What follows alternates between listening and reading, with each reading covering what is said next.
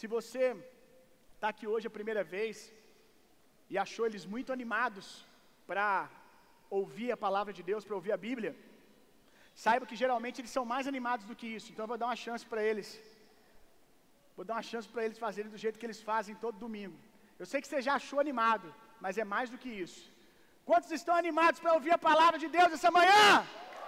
Ah, agora sim! Aleluia! Hoje é o nosso primeiro culto, um lugar à mesa do ano. Vamos ter cultos como esse todos os meses do ano até o final e acredito que não vamos parar mais. E apesar de tudo nesse culto ter sido pensado por Deus, comunicado a nós, mas pensado por Deus, para a vida de você que está nos visitando aqui, da sua família, você que está vindo a primeira vez, esse culto é um banquete que Deus preparou, que Deus nos conduziu a botar cada ingrediente na mesa, para abençoar você, para transformar a sua vida.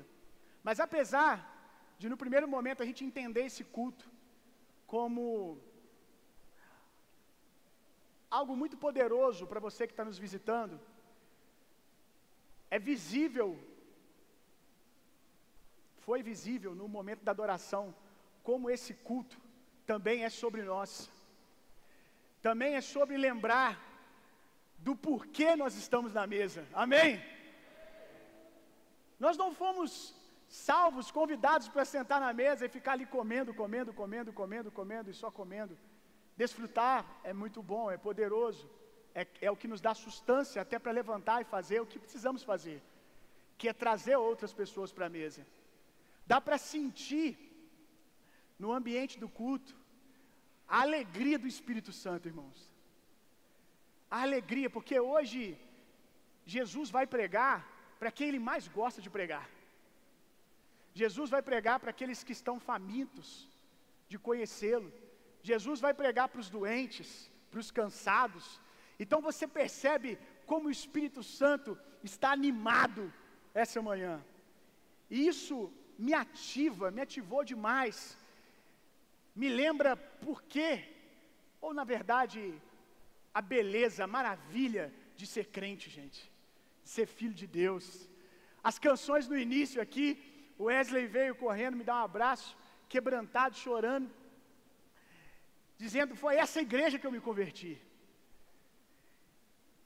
E é muito bom, essas canções nos lembram como nós começamos, amém? São canções um pouco mais antigas, nos trazem à memória as primeiras obras, que é o que Deus quer trabalhar em nós esse ano, amém?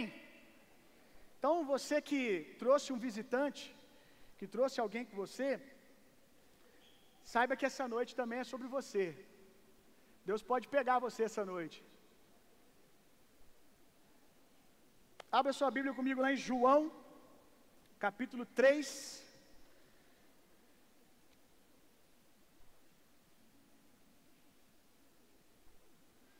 João, capítulo 3, nós vamos ler do verso 1 ao 6. Eu vou, depois de ler tudo, destacar alguns versos para compartilhar algumas coisas com você. João capítulo 3, verso 1 em diante. Havia entre os fariseus um homem chamado Nicodemos, um governante dos judeus. Este veio de noite a Jesus e lhe disse: Mestre, nós sabemos que é mestre vindo de Deus, porque nenhum homem pode fazer esses milagres que tu fazes, se Deus não estiver com ele. Respondeu-lhe Jesus, dizendo: na verdade, eu te digo: se um homem não nascer de novo, ele não pode ver o reino de Deus. Nicodemos disse a ele: Como pode um homem nascer sendo ele velho? Pode entrar pela segunda vez no ventre da sua mãe e nascer? Jesus respondeu: Na verdade eu te digo, se um homem não nascer da água e do espírito, ele não pode entrar no reino de Deus. O que é nascido da carne é carne, o que é nascido do espírito é espírito. No verso 1, nós vemos que a Bíblia conta para nós a história de um homem chamado Nicodemos. Quem que era Nicodemos? Nicodemos era um doutor da lei, um conhecedor da lei. Ele seria nos nossos dias hoje um sacerdote de alguma religião, um professor de alguma religião. Quem sabe um professor da catequese na Igreja Católica. Ele seria um, eu não sei qual é o nome, mas alguém de liderança, de frente, um sacerdote espírita ou qualquer outra coisa. Naqueles dias, Nicodemos era judeu e era uma referência da sua religião. É alguém que conhecia profundamente a palavra de Deus. Porém, Nicodemos, apesar de ser um líder religioso, de conhecer a letra, ele não conhecia o poder que estava por trás dessa palavra. Ele era o que nós chamamos hoje de religioso. Mas a gente percebe que, apesar da religião, que a gente vai falar sobre isso daqui a pouco, de Nicodemos, dele ser um religioso, nós percebemos que ali também havia fome de Deus. Existia uma fome escondida ali dentro, que talvez só estivesse sendo apontada por alguns motivos para a direção errada. E eu tenho certeza que há pessoas que estão aqui hoje que já tentaram de tudo se conectar com Deus, de várias maneiras, porque você tem fome de Deus. E talvez você tenha se frustrado até aqui. Mas hoje, do mesmo jeito que Nicodemos encontrou Jesus, você hoje vai ter um encontro com Jesus. E Jesus vai dizer para você quem é o caminho, Ele mesmo. Na verdade, Ele vai te apresentar Ele mesmo e assim te apresentar o caminho. O que, que é uma religião? A palavra religião no original é a palavra religare que é religar. A religião é a tentativa do homem se religar a Deus através da sua força, do seu jeito. Religião é o homem tentando se achegar a Deus através das suas obras. Religião é toda religião é a história contada por homens que um dia quiseram se achegar a Deus na força do seu próprio braço. Mas o que, é o Evangelho? O Evangelho é Deus se apresentando a nós, é Deus mesmo nos chamando. O Evangelho é Deus em Jesus nos convidando, nos conectando, nos religando. Lá em João, desculpa, João não, Gênesis capítulo 3, se você quiser abrir, mostra pra gente Talvez a primeira, talvez não, com certeza, a primeira expressão de religião do homem na Bíblia. Logo depois que o homem pecou no Éden, a primeira coisa que o homem fez foi, diga comigo, se esconder de Deus. E a segunda, diga assim, fazer, diga, fazer vestes para se cobrir. Foram as duas primeiras coisas que o homem fez. E Gênesis capítulo 3 narra para a gente o momento que o homem percebeu que ele tinha pecado, que ele percebeu que ele tinha se desconectado de Deus, e a reação do homem. Então os olhos dos, dos dois, do homem e da mulher, se abriram e perceberam que estavam nus. Em seguida, entrelaçaram folhas de figueira e fizeram cintos para se cobrir. Assim que o homem se viu em pecado, a primeira coisa que ele tentou fazer foi resolver o problema do pecado com a sua própria mão, com a sua própria força, com a sua ideia. Só que isso mostra que o homem não tinha entendido o tamanho do problema. O homem não entendia que ele não podia se religar a Deus, que essa é uma obra que só Deus podia fazer. Quando a gente vê aqui a palavra e perceberam que estavam nus, em seguida entrelaçaram. A palavra entrelaçar é literalmente religião. É a palavra do hebraico costurar. O homem tentou costurar uma maneira de se achegar a Deus, como muitos de vocês aqui já tentaram se achegar a Deus de diversas maneiras. Folhas de figueira fala de, um, de uma religião que não é perpétua, de uma religião que o tempo consome, porque a folha de figueira, com o passar do tempo, ela vai secar, como toda tentativa nossa de se aproximar de Deus através das nossas próprias forças. Quantos aqui, inclusive dentro de uma igreja evangélica, se aproximaram de Deus, ouviram a mensagem, vieram a um culto, disseram: Eu quero conhecer a Deus, mas em algum momento, aquela caminhada genuína foi impactada pela religião. E aí você começou a caminhar com Deus bem, um mês, dois meses, com o coração puro, sabendo que tudo era graça de Deus, que você estava sendo amado e abençoado por causa da graça de Deus, do favor de Deus, não por causa das suas obras. Mas aí de repente você se encontrou no caminho com um religioso. Ou você, por causa do orgulho, começou a se tornar um religioso. E aí você foi tentando agora se achegar a Deus pela quantidade que você orava. O seu sucesso de comunhão com Deus não, já não estava ligado mais por aquilo que Jesus fez, mas pela força das suas obras. Eu tenho que orar muito, senão eu não vou ouvir Deus, senão Deus não vai me amar. Eu tenho que jejuar muito, senão eu não vou ser aceito por Deus. E aí você, depois que se torna um religioso, você começa a dar religião para os outros também. E aí um novo convertido chega, alguém que está lá no início daquele seu processo, com o coração sedento. Alguém exatamente como Jesus procura um pecador doente que só pode fazer uma coisa: aceitar ser pego no colo e amado. E esse novo convertido chega, e aí você olha ele sendo favorecido por Deus, com um mês de convertido, Deus já está fazendo tanta coisa na vida dele, Deus está abençoando tanto ele, e você, porque se esqueceu quem já foi, fica com raiva. Como pode?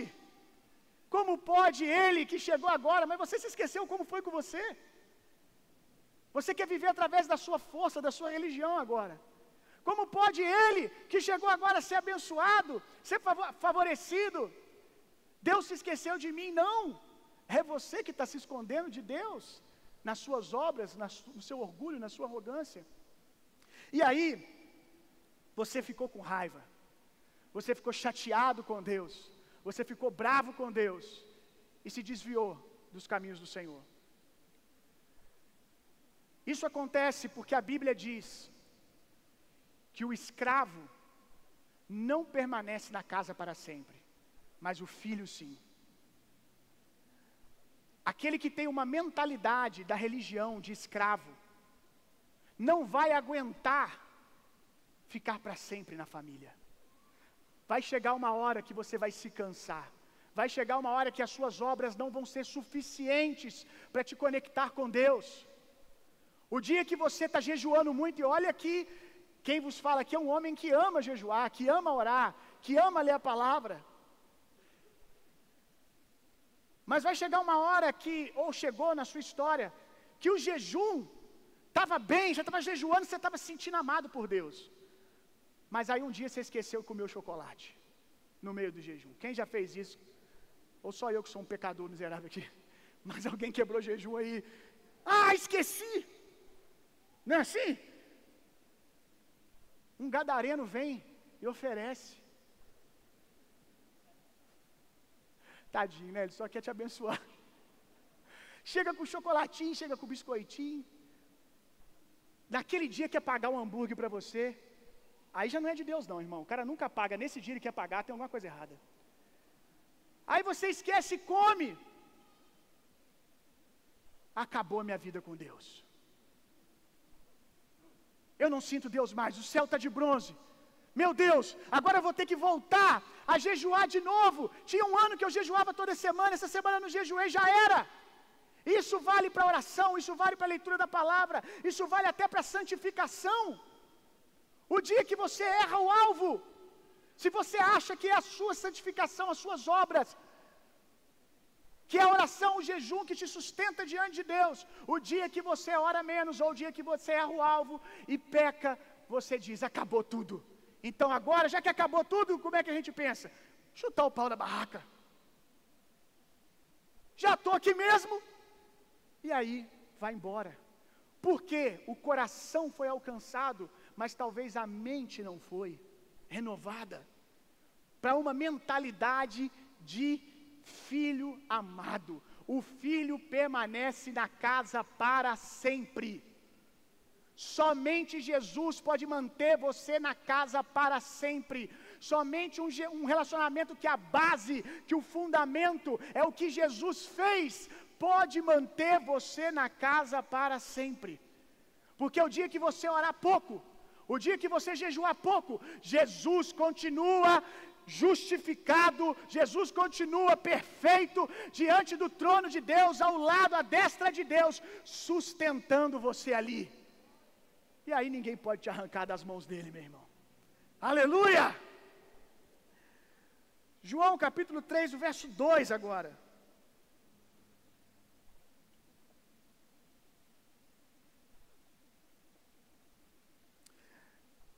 O verso 2 diz para nós que Nicodemos procurou Jesus à noite, às escondidas. Isso nos diz duas coisas. Diz para nós, o que eu estava dizendo agora há pouco, que apesar de religioso, tinha uma fome lá dentro do coração dele, uma vontade de conhecer a Deus. Mas mostra para nós também que ele estava preocupado com a sua reputação. Uma vez que ele era um mestre da lei, e todo mundo naqueles dias tratava Jesus como um arruaceiro, um herege. Como pode um doutor da lei, alguém que é tão preparado, tão bom, parar para conversar com esse tal Jesus, que é só um arruaceiro? Então eu vou de madrugada, eu vou de noite para que ninguém me veja, para que a minha reputação não fosse, não seja exposta. Isso mostra o orgulho, a luta da fome e do orgulho. Quantos aqui já experimentaram esse sentimento? Uma fome de Deus e um orgulho, vontade de ir, mas um orgulho que te puxa para trás. Talvez você disse que nunca ia entrar numa igreja evangélica. Esse povo crente é tudo doido. Entre aspas, mentindo você não está. É um cadinho. Um pouquinho. Eu nunca vou entrar numa igreja evangélica. E aí hoje você está aqui. Talvez você veio, que, veio porque é de manhã. Aí você achou, de manhã na igreja deve ter pouca gente. Se fosse de noite eu não ia, que de noite lota, mas de manhã eu vou. Ou a sua fome venceu e te trouxe para cá, como um dia a minha fome venceu, graças a Deus. Que o Espírito Santo não desistiu de mim. Eu me lembro que, inclusive, o Adriano, Samuel está aqui hoje, Deus é perfeito. Até o Samuel está aqui hoje dessa época. Um dia estava eu, Adriano, não sei se o Samuel estava nesse dia, mas eu, nesse dia, mas eu lembro que o Adriano estava. Nós estávamos, eu com 17 anos mais ou menos, sentado na porta, batendo papo. Na época que as pessoas brincavam na rua, alguém é dessa época aí, lembra disso? Dessa coisa estranha que parece que nunca existiu. A gente ficava até tarde da noite, batendo papo, conversando, é, passando trote para os outros. Passando trote de três segundos, porque nós era pobre, não dava para passar trote pago. Quem lembra dos três segundos da Oi? Aí ficava passando trote de três segundos, enchendo a paciência dos outros. E nesse dia tinha uma igreja evangélica atrás de nós, nós estávamos assentados no meio-fio e a garagem era uma igreja evangélica. E o pau estava torando lá, meu irmão. Aquelas igrejas do pandeiro. Pessoal animado. Eu me lembro como se fosse hoje que eu virei para os meus amigos e falei assim: quando eu ficar velho, quando eu ficar velho, eu vou para a igreja.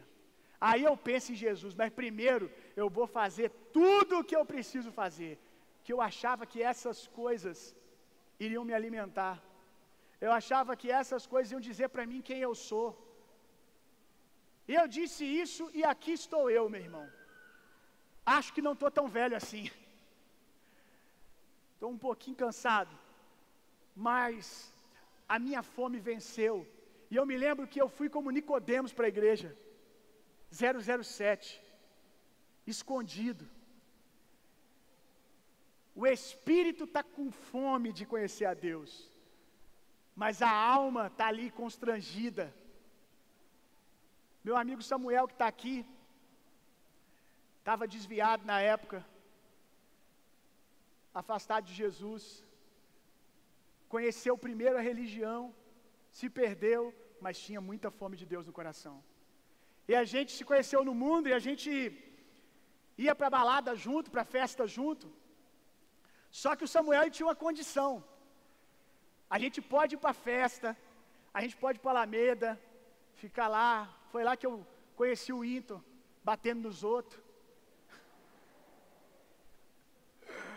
Ai, ai. Que eu conheci os amigos do Ita que estão aqui hoje, que iam bater na minha turma, no colégio. Eu perdoo vocês. Eu perdoo. O bonde dos capeta. Era assim. Era, meu irmão. Eu estudava no catedral.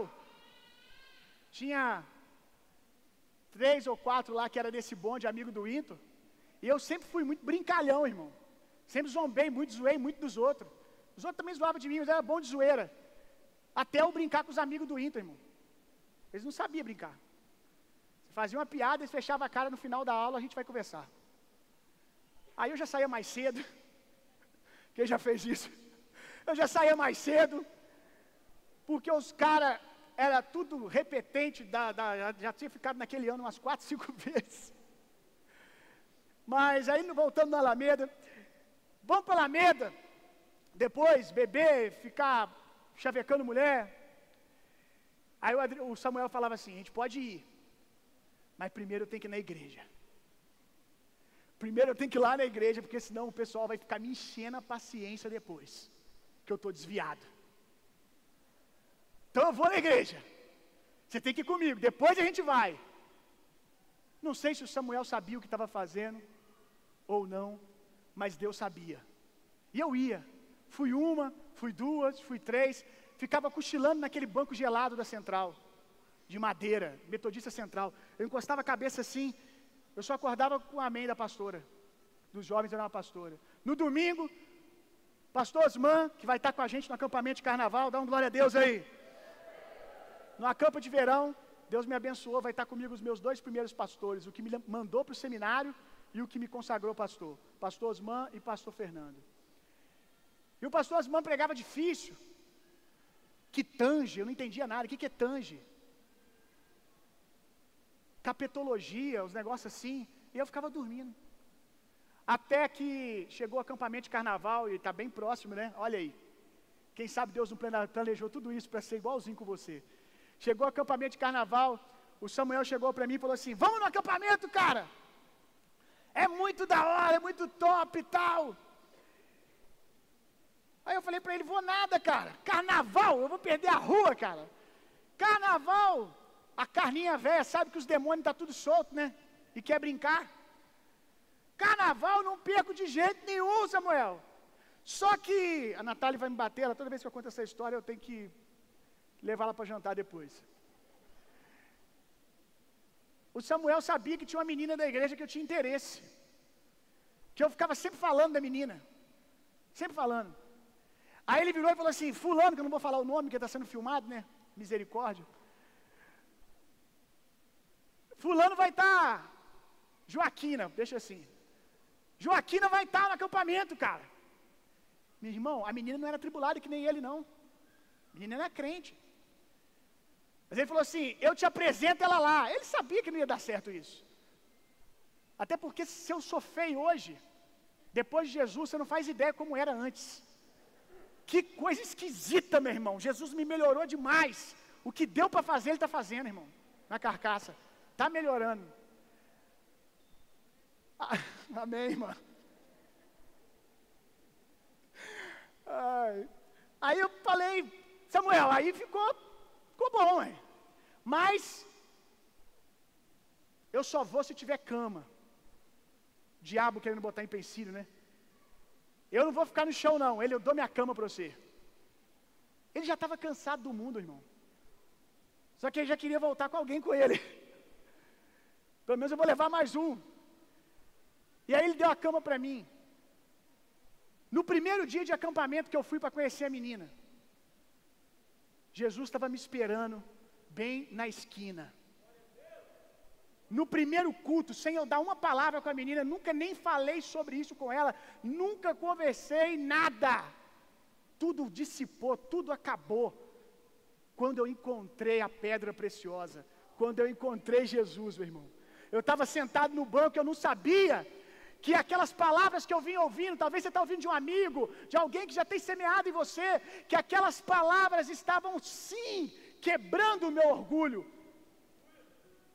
E aí, o Samuel tomou até um susto, porque eu que dormia todos os cultos, de repente o pastor faz o apelo, e eu sou o primeiro a levantar a mão, não esperei ninguém, meu irmão. Bum!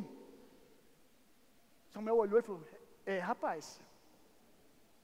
Samuel já, pum, levantou a mão dele também. Estou voltando. A gente já foi lá para frente, aceitou Jesus. E dali em diante, meu irmão, a minha vida foi transformada para sempre. Aleluia, glória a Deus por isso. Aleluia. Jesus armou tudo para mim aquele dia. E Jesus armou tudo para você essa manhã. Aleluia! Glória a Deus. Aleluia. Aqui no verso, se você está acompanhando no verso 2, a gente vê algo incrível. O que evangelizou, o que atraiu Nicodemos foi a bondade de Deus. A palavra vai dizer que é a bondade de Deus que nos conduz ao arrependimento. E a bondade de Deus foi expressa através da obra de milagres de Jesus. Repara que Nicodemos viu Jesus curar, viu Jesus fazer milagres, e ele disse assim: Eu quero isso. Eu quero que esse homem tem. Eu quero que esse homem carrega. Quando ele viu os milagres, como você vai ver aqui hoje, em nome de Jesus. Quando ele viu o poder de Deus, ele disse: Eu nasci para isso. Sabe o que está acontecendo aqui, meu irmão? Quando Nicodemos olha para Jesus, ele está se vendo. Vou dizer de novo. Nicodemos, um religioso que conhecia a letra, as informações, mas não desfrutava de poder de verdade, aquilo não mudava a vida dele. Aquele que ensinou tantas vezes e não viu o que estava vendo na vida de Jesus. Jesus estava ensinando exatamente o que Nicodemos ensinava, só que quando Jesus falava tinha vida.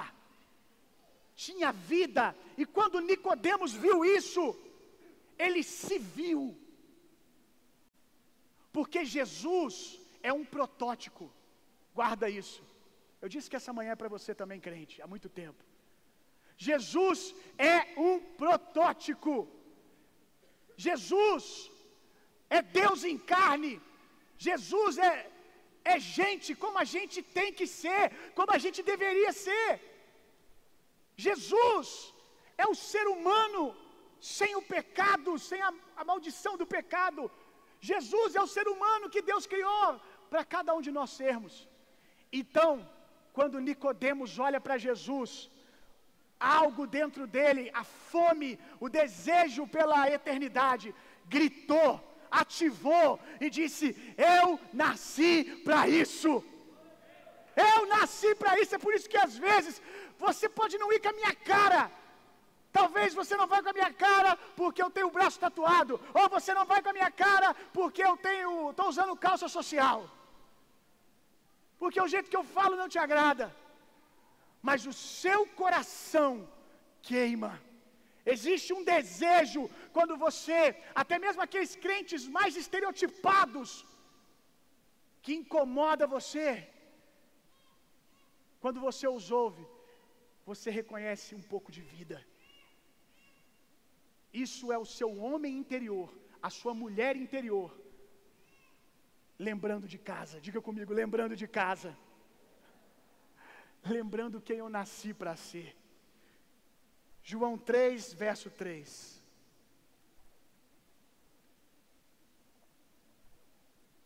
Porque necessário, disse Jesus, é você nascer de novo.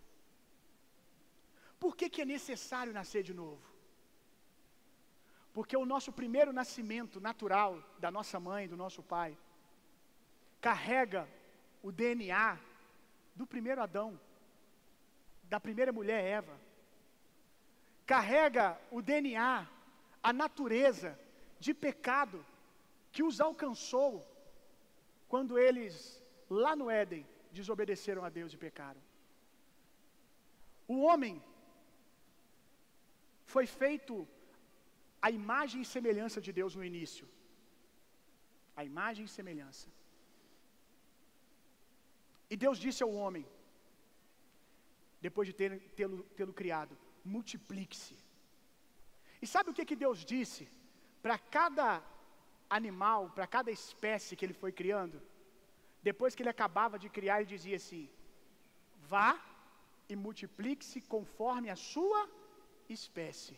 Por isso que vaquinha foi criada lá e vaquinha existe hoje, porque a vaquinha obedeceu, ela continuou cumprindo seu objetivo, sua natureza e procriando. Agora, o mesmo vale para nós. Quando o Senhor nos fez, Ele também estava dizendo: multipliquem-se conforme a sua espécie. Qual era a espécie do homem antes do pecado? Divina. Ele tinha a natureza de Deus. Ele tinha o DNA de Deus. Então, quando o homem fosse se multiplicando, todos nasceriam à imagem e semelhança de Deus. Mas quando o homem pecou e a maldição do pecado entrou no sangue do homem,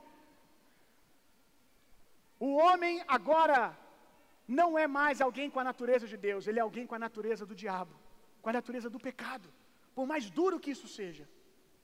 E ele se multiplica conforme a sua espécie. Por isso, todos nós já nascemos em pecado. No nosso primeiro nascimento. Por isso que o bem que você quer fazer, você não faz.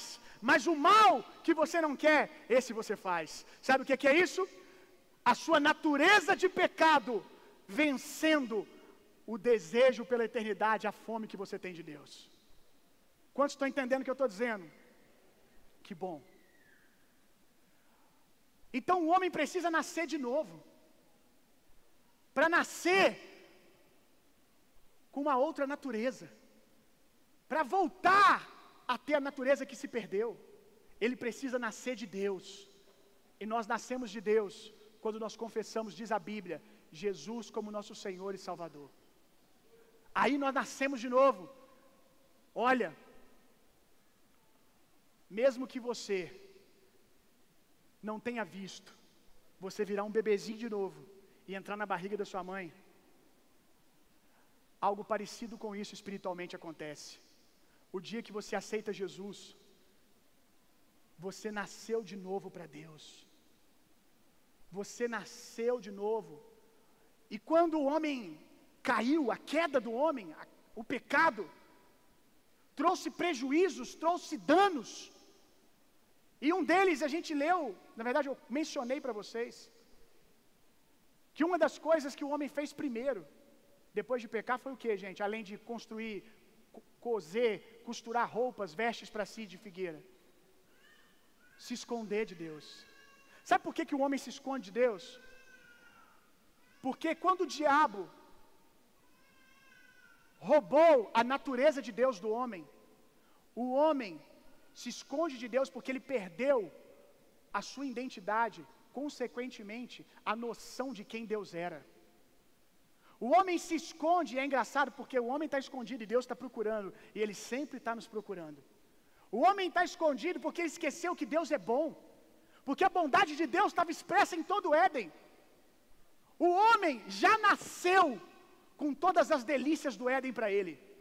O homem não teve que trabalhar, o homem não teve que fazer absolutamente nada, ele não teve que ser bonzinho, ele não teve que merecer, ele nasceu e a graça de Deus estava estampada em cada árvore do Éden, a bondade de Deus. Não foram as obras do homem, porque o homem nem tinha nascido, mas Deus fez aquilo tudo porque Ele é bom, porque Ele é maravilhoso. E aí Ele fez tudo aquilo e o homem só abriu o olho e disse: Uau! E ele disse: Desfruta. Coma, aproveite. Então a bondade de Deus estava ali. Viração do dia, o homem andava com Deus. Como pôde o homem se esquecer de que Deus é bom? Se esconder, não confessar o seu pecado, ficar dizendo a culpa é da mulher e a mulher a culpa é da serpente. O orgulho já não deixava eles reconhecerem mais o que eles fizeram. E olha, desde lá, o homem está se escondendo de Deus. Porque ele se esqueceu quem Deus é. Eu não sei o que, que a religião contou para você. Talvez até a religião evangélica apresentou para você um Deus diferente de Jesus. Eu não sei o que, que foi apresentado para você. Mas eu sei que Jesus, bem apresentado, ele é irresistível. Ninguém consegue segurar, irmão uma hora vem. Eu não sei o que, que contaram para você, irmão. Eu não sei o que, que os homens te ensinaram sobre Deus, mas hoje não sou eu não. Deus está aqui, nesse lugar, para dizer para você, para mostrar para você quem realmente Ele é. A palavra de Deus é Jesus revelando para você quem Deus é. Então o homem precisa nascer de novo porque ele já não sabe mais quem Deus é. Ele se esqueceu de casa. Ele se esqueceu tudo. A queda do homem causou, e eu vou falar figuradamente aqui, algo como uma amnésia. Sabe alguém que caiu de um prédio de cabeça? Que sofreu um acidente e bateu a cabeça? E por causa disso ficou, vamos lá, um exemplo, quatro meses em coma, por causa desse acidente. Pois bem, desde o Éden até Jesus, ou até hoje, talvez, por causa da queda do homem, por causa do pecado, você está com uma verdadeira amnésia. Você tem desejo de Deus, não sabe por que tem, mas não sabe voltar para casa e não sabe responder a Deus porque você já nem sabe mais quem Deus é e quem você nasceu para ser. A pior coisa, preste atenção nisso aqui. A pi... Som. Som. Dá para me ouvir, gente? Quer que espera, Ronald? Então vamos dando glória a Deus. Você viu ele lá, né? Então, para mim é melhor. Como é que eu falo que não vou esperar depois disso, gente? Não tinha como, né? Vamos lá. A pior coisa que pode acontecer com alguém que acabou de voltar de um coma e está com amnésia é a pessoa errada estar do lado dele na cama e contar a história errada. Por que, gente? Porque ele não lembra quem ele era. Tudo que for contado é isso mesmo. E talvez você tenha encontrado diversas pessoas que te contam sobre Deus ou quem você é. Cada um mexe um pouco na sua identidade, porque você não sabe quem você é. Aí uma hora você vai numa direção, aí de repente passa outra. Ah, você não nasceu para isso não, você nasceu para isso. Aí é igual pato correndo atrás, cachorro correndo atrás de pato. Eu tinha um cachorro, um labrador, que gostava de nadar. E quando ele pulava dentro do lago para correr atrás dos patos, toda vez que ele estava quase chegando num pato, outro pato passava. Ele soltava e ia para outro. E aí você está se cansando de um lado para o outro, buscando a resposta de quem você é. Cada história que te contam você acredita.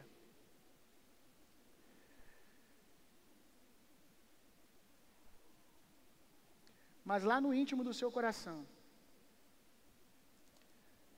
você já deve ter visto aqueles filmes de gente que perdeu a memória, né?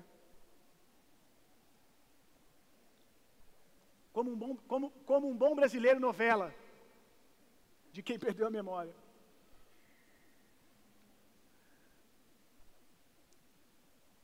É comum nos filmes a pessoa que perdeu a memória, ela vai tentar viver outra vida. Mas de tempo em tempo acontece o que? Flashes. Ou então ela encontra um objeto e ela não sabe porquê, mas ela diz: Essa vida que eu tenho não é a minha. Tem alguma coisa errada. Aí chega alguém na hora e fala: Não, tem nada errado, não. Você nasceu para isso mesmo.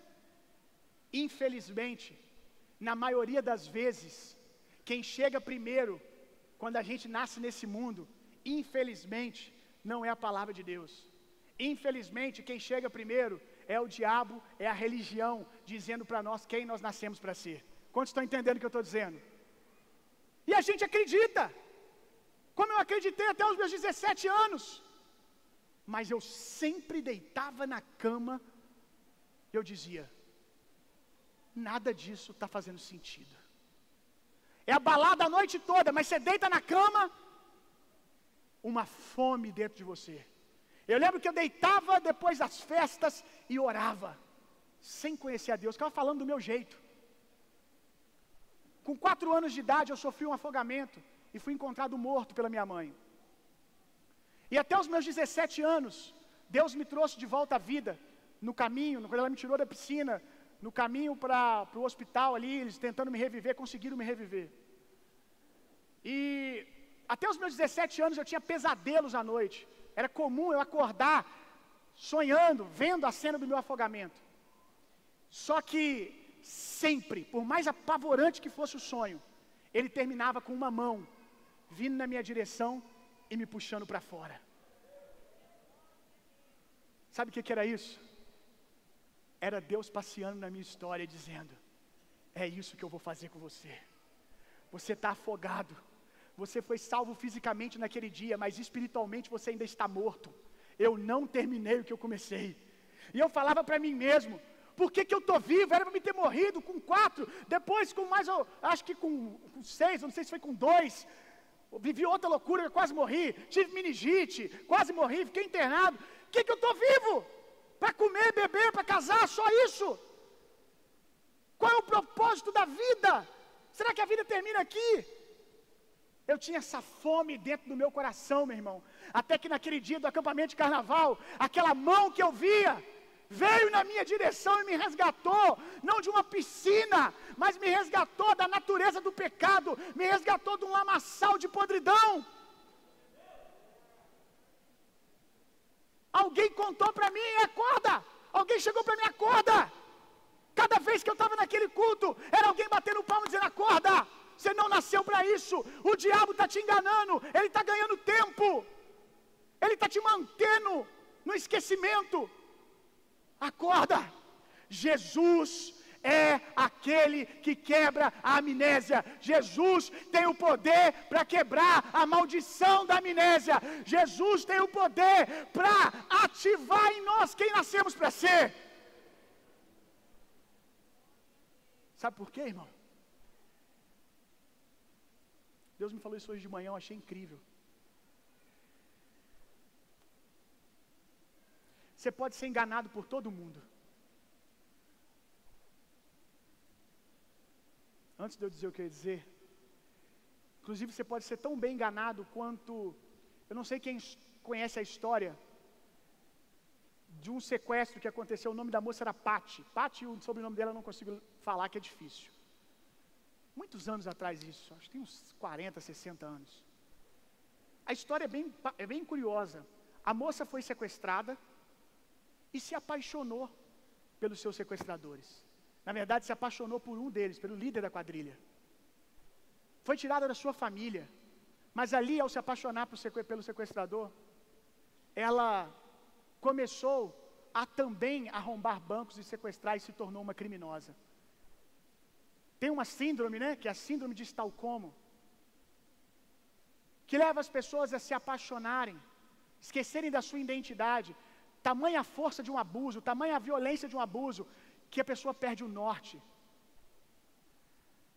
Esse cara que ela se apaixonou é a figura perfeita do diabo na vida de cada ser humano. Quantos de nós nos apaixonamos por aquilo que nos feriu, por aquilo que nos machucou? Quantos de vocês foram machucados pelo adultério e se tornaram adúlteros? Quantos disseram, eu nunca vou ser um pai como meu pai? E hoje você é um pai igual ou pior. Quantos disseram, eu nunca vou mentir? Porque mentiram para você e hoje você faz a mesma coisa. Se você não se encontrar com Jesus, você jamais terá poder para ser quem você nasceu para ser. Vai passar a vida toda lutando e, não conseguindo. Voltando onde eu estava. Quando nós vemos Jesus, algo incrível acontece.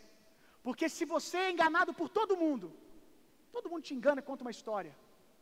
Mas de repente, você está passeando no shopping, vivendo a vida que não é a sua, que te contaram, e você desce a escada rolante e está subindo outra pessoa, idêntica a você. Preste atenção nisso, irmão.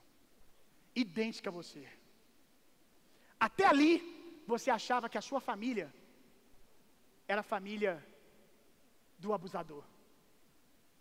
Que a tua família, que a tua natureza era aquela que te contaram. Mas de repente você está descendo a escada e você olha e tem alguém subindo que é idêntico a você, seu irmão gêmeo. Incrível isso. O seu irmão gêmeo. Como olhar para alguém idêntico a você e não saber que você está na família errada?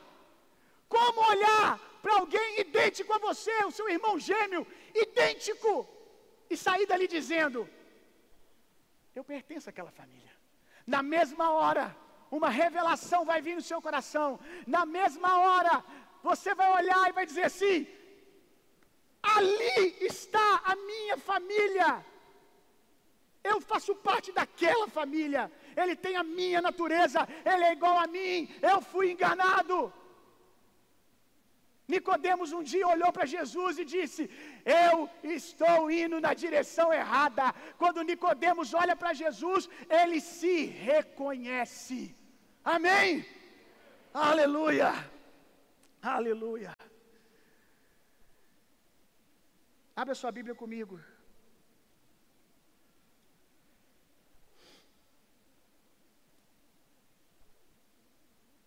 Deixa eu achar aqui o texto. Lucas, pode abrir em Lucas. Capítulo 10. A gente já está terminando, tá bom? Você, quem pode me dar mais cinco minutos, levanta a mão. Meu Deus, vai dar três horas. 5, 10, 15, 20. Amém. Lucas 10. Lucas 10, verso 30. Lembra que eu disse que o homem se escondeu de Deus lá em Gênesis 3? Olha aqui Lucas 10, verso 30. Jesus conta a história do samaritano. Quem estava aqui semana passada vai lembrar que o pastor, o mestre ensinou. Mestre Tiago, professor. A história do samaritano. Tem um pedacinho da história que é incrível. Diz assim: e respondendo Jesus, disse: a história que Jesus conta, hein, gente? Que é a história da salvação. Um certo homem descia de Jerusalém para Jericó e caiu entre ladrões, os quais os, despoj... os, de... os roubaram, os roubou e o feriu, e partindo deixaram ele quase morto. Isso aqui é o que o pecado fez com o homem. Deixou o homem quase morto. O salteador, o ladrão é o diabo. Mas o que que o samaritano fez? Não vou continuar lendo para não tomar mais seu tempo. O samaritano, quando encontra esse homem nesse estado, ele pega esse homem, leva até uma hospedaria. Na hospedaria, ele cuida desse homem, ele cura as feridas desse homem. E ele diz mais: ele diz para o hospedeiro, enquanto o homem ainda está dormindo, preste atenção. Enquanto aquele, enquanto aquele homem ainda está se recuperando. Eu vou, mas eu vou voltar. Enquanto eu não estiver aqui, hospedeiro, está aqui recurso para você cuidar desse homem na minha ausência. Isso aqui é o evangelho descrito para nós, irmão. Quem é um homem roubado, achado quase morto? Diga eu. Nós somos esse homem. Esse homem aqui se esqueceu de quem era. Quem é a hospedaria? A igreja. A estrutura aonde nós podemos ser cuidados ou aonde deveria, porque eu sei que ninguém é, nem, nem sempre é. Que deveria ser o lugar aonde contam para nós a história correta. A hospedaria é um lugar seguro para acordarmos e para sabermos quem nós nascemos para ser. Porque na hospedaria tem o hospedeiro. Quem é o hospedeiro? O Espírito Santo. Mas o hospedeiro-chefe tem os seus serviçais. Quem são os serviçais? Eu e você.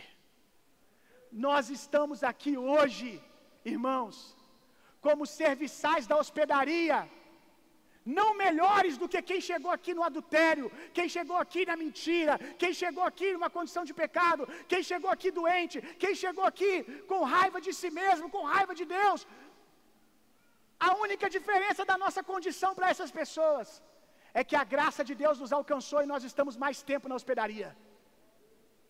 Então nós podemos contar algumas verdades para eles, amém? Nós podemos contar porque também fomos recuperados avivados, alcançados pelo hospedeiro. E aí, a gente está aqui para te ajudar na mesa. A mesa é um quarto da hospedaria, vamos deixar assim. A mesa onde o Daniel encontrou uma família é o quarto da hospedaria. Levaram ele para lá e disseram assim: a gente já passou por isso, a gente vai te ajudar, é desse jeito. Não, você não é isso, não. A palavra de Deus diz que você é isso aqui. Os pensamentos de Deus dizem outra coisa sobre você. Vamos ler, vamos ver o que o manual diz.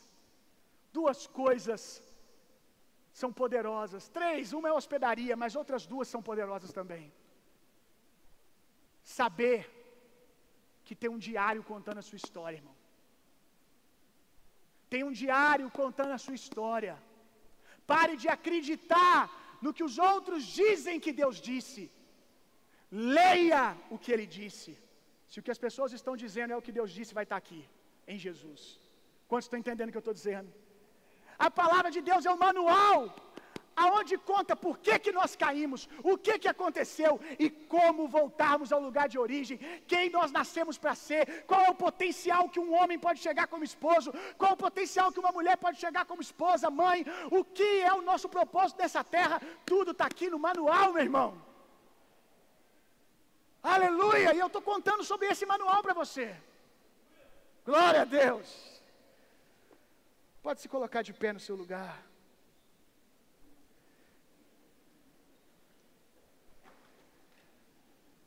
O hospedeiro está aqui. É ele que conta a primeira vez para nós. O Espírito Santo. Quem nós nascemos para ser. Olha, tem coisas que não sou eu que estou falando com você. Que você não está ouvindo de homem mas Deus está falando aí no seu coração. Tem coisas que talvez você vai chegar depois do culto e falar: Você viu aquela hora que o pastor falou isso, isso, isso, isso, isso? Você vai dizer, alguém vai dizer, pode dizer para você assim: Não, o pastor não disse isso. Mas o Espírito de Deus disse no seu coração. João 16, 13. No entanto, quando o Espírito da verdade vier, ele vos guiará em toda a verdade.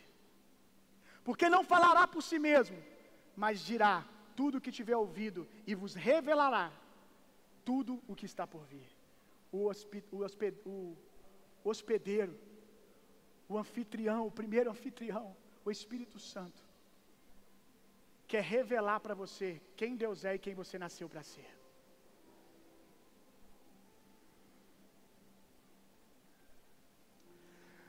Lucas capítulo 15, verso 14. Todo mundo aqui, ou 90%, conhece a história do filho pródigo, né? aquele que foi gastar tudo que tinha, se esqueceu de casa, fugiu de casa. Só que um dia aconteceu algo. Coincidentemente, após haver gasto tudo que possuía, abateu-se sobre toda aquela região uma grande fome. E ele começou a passar muita necessidade. Olha isso aqui. Por esse motivo, foi empregar-se com um dos cidadãos daquela, cidadãos daquela região, que o mandou para o campo a fim de cuidar dos porcos. Foi quando, tem alguns de vocês que estão nesse lugar na sua história, foi quando, caindo em si, aleluia, caindo em si, falou consigo mesmo: Quantos empregados de meu pai têm comida com fartura e eu aqui morrendo de fome? Levantar-me-ei, tomarei o caminho de volta para o meu pai, e ao chegar lhe confessarei: Pai, pequei contra o céu e contra o Senhor. E nós sabemos o final dessa história. O pai, como lá no início, estava na janela procurando. Quando o filho chega, o pai já está lá de braços abertos esperando. Você se lembrou de casa?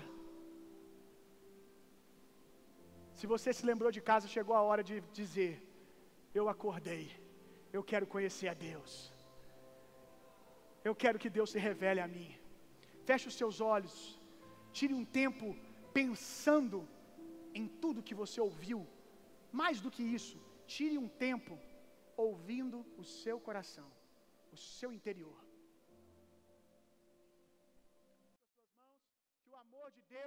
que a graça de Jesus Cristo, consolo, poder e a personalidade do Espírito Santo sejam em vocês e através de vocês hoje e sempre. Vão e tenham uma semana sendo profundamente, intensamente amados por Deus. Vão, transformem o mundo e reinem vida.